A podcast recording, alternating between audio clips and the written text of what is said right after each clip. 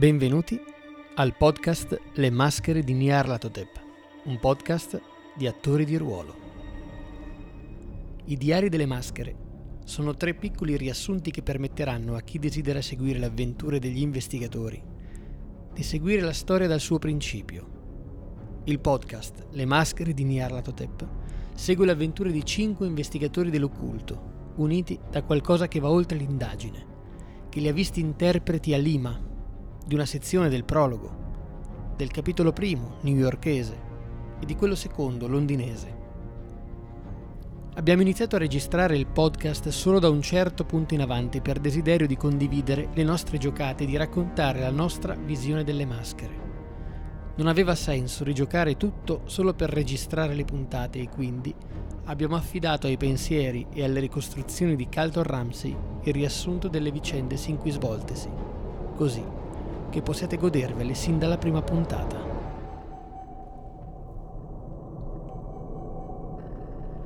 Giocheremo con il richiamo di Cthulhu, settima edizione, edito in Italia da Raven Distribution. Io sono Fabio e per questa notte sarò il vostro custode.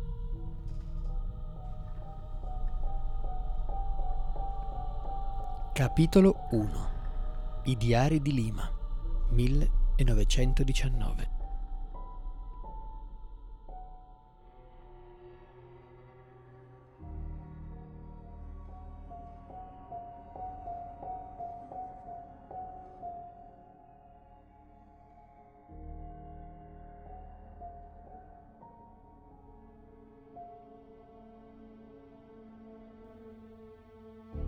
Sono Calton Ramsey. Ho 54 anni e non so se vedrò la fine di questa storia. Tutto si sta facendo così maledettamente pericoloso. E con la morte di Jonah Kensington poi. Ora, nel mio studio con questa lampada ad olio accesa al mio fianco, voglio scrivere. Perché sono cose che non voglio dimenticare, visi, persone eroismi, momenti di orrore innominabile. Ecco, tutto inizia con Jackson, un amico. Jackson Elias. E con una spedizione nel 1919, esattamente cinque anni fa. Allora Jackson stava studiando alcuni libri vecchi e polverosi qui a New York alcuni culti della morte. A lui piacevano queste cose ed era già famoso come scrittore. Si era fatto pubblicare alcuni testi proprio dalla Prospero House di Jonah Kensington. Testi per specialisti ovviamente, che parlavano dei culti della morte in giro per il mondo, tribù, assassini, voodoo e cose di questo genere. Ed ecco che nel giro di un giorno mi salutò e disse Ciao Calton, io parto. Vado a Lima. Ho una pista interessante. E così mi salutò. Andò sulle Ande, dietro a leggende che lo avrebbero portato a unirsi alla spedizione di un certo Augustus Larkin. Lì, per partire a quella spedizione, incontrò Amélie Monin, che oggi sappiamo chiamarsi Eloise Vivant. Una testa calda che aveva fatto la guerra, Thomas, un italiano, emigrato di nome Duccio, e un giapponese, anche lui fuciliere dell'esercito nipponico del sollevante, un certo Shiro. Là, a Lima, Augustus Larkin nascose il vero motivo della spedizione, che era quello di riportare al mondo un'antica divinità chiamata il padre delle larve, come poi lo ribattezzò Jackson nel suo ultimo libro The Hungry Dead. Lui stesso, Larkin intendo, venne posseduto da un'entità blasfema che nessuno di loro riuscì mai a capire da quale angolo dell'universo provenisse.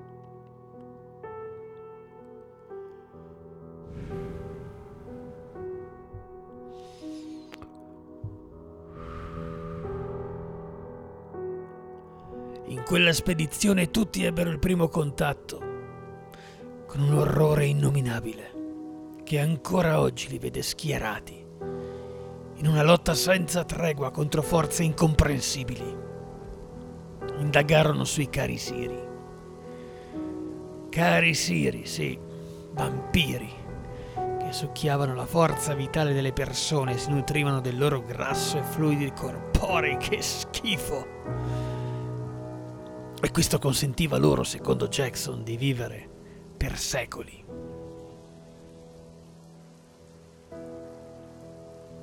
I primi conquistadores, guidati da un certo Gaspar Figueroa, accecati dall'avidità e dalla brama di ricchezza, trovarono una piramide dispersa nelle Ande e trafugarono ogni cosa al suo interno, compresa una barra d'oro massiccio, che chiudeva nella sua prigione millenaria un essere così orribile e potente che attraverso larve bianche, lattiginose, grandi come un pugno, prendeva il controllo della mente e delle coscienze dei suoi ospiti per l'eternità.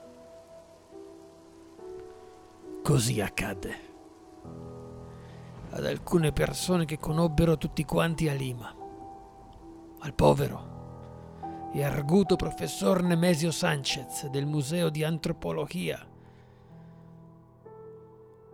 e alla sua assistente giovanissima Rizzo. Tutti e due stavano studiando proprio i diari di Gaspar Figueroa e alla guardia del corpo persino di Larkin. Lui de Mendoza, che da oltre 400 anni era un carisiri. Avendolo visto vomitare, una di quelle larve dentro la bocca del povero professor Sanchez, i compagni di Jackson si misero alla ricerca di qualcosa che potesse dare una spiegazione a quell'orrore incomprensibile all'interno della stanza d'albergo dell'uomo, di quel carisiri, lui de Mendoza. Ma non trovarono nulla, se non una maschera d'oro massiccio nascosta sotto il suo letto intatto in una camera perfetta, mai usata. Duccio, l'italiano, decise allora contro il parere di tutti e piena notte di indossarla. E venne trasportato nei reami della sua mente, all'interno dei segreti del cosmo, dove qualche entità ignota mostrò una visione di devastazione e morte, una catastrofe che sarebbe avvenuta nel gennaio del 1000 926.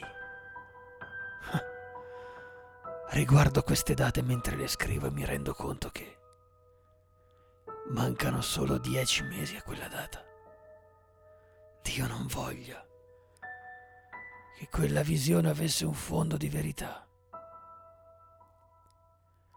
Duccio sostenne che quella visione avrebbe cambiato il mondo in maniera irreparabile. Quel gruppo di persone, Amelie, Duccio, Shiro, Thomas e Jackson, decisero di lasciare Larkin e le sue bugie per proseguire da soli verso la piramide. Ma fu proprio quella notte, così mi raccontò poi Jackson, che Shiro puntò la canna del suo fucile alla testa di Larkin, strafatto di droghe e di oppiacei che prendeva per sedare qualcosa di mostruoso che albergava dentro di lui. In quel momento, quando al freddo acciaio toccò la tempia dell'uomo, una voce, proveniente da un altro tempo, deflagrò nella stanza e intimò agli investigatori di arrendersi, di fermarsi, ma essi erano più forti di quella voce e quella voce promise loro che si sarebbero reincontrati in un futuro molto molto prossimo. E dopo tre giorni di estenuante cammino fatto di provviste razionate, di animali da soma e ripide discese, quando infine vi giunsero a quella piramide, a quello scavo, rimisero al suo posto la barra d'oro massiccio. In quel luogo cadaveri di ogni epoca erano gettati come rifiuti in una fossa comune. Gioielli, sottratti ai proprietari, testimoniavano omicidi di un arco temporale lungo cinque secoli. Qualcosa che... Se ci penso ora ho bisogno di bere.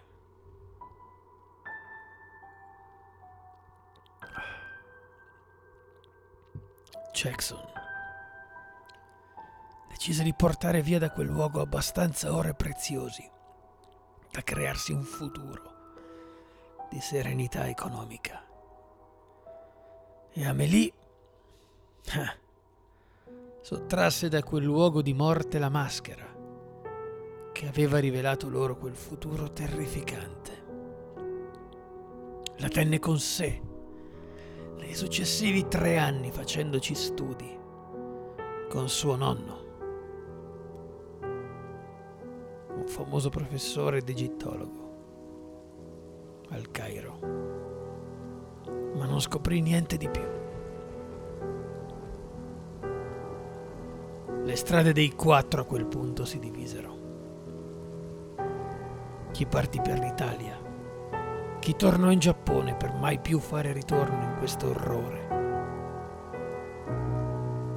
chi continuò le proprie ricerche in Egitto tenendo un filo rosso con tutto quello che aveva vissuto. Chi ancora, diventando parte della malavita locale di New York, Harlem e Little Italy, si costruì una nuova vita. E da lì parte un'altra storia, parte la nostra storia che ci porta ad oggi e alle mie paure terribili di non sopravvivere a domani. Ho bisogno di sgranchirmi.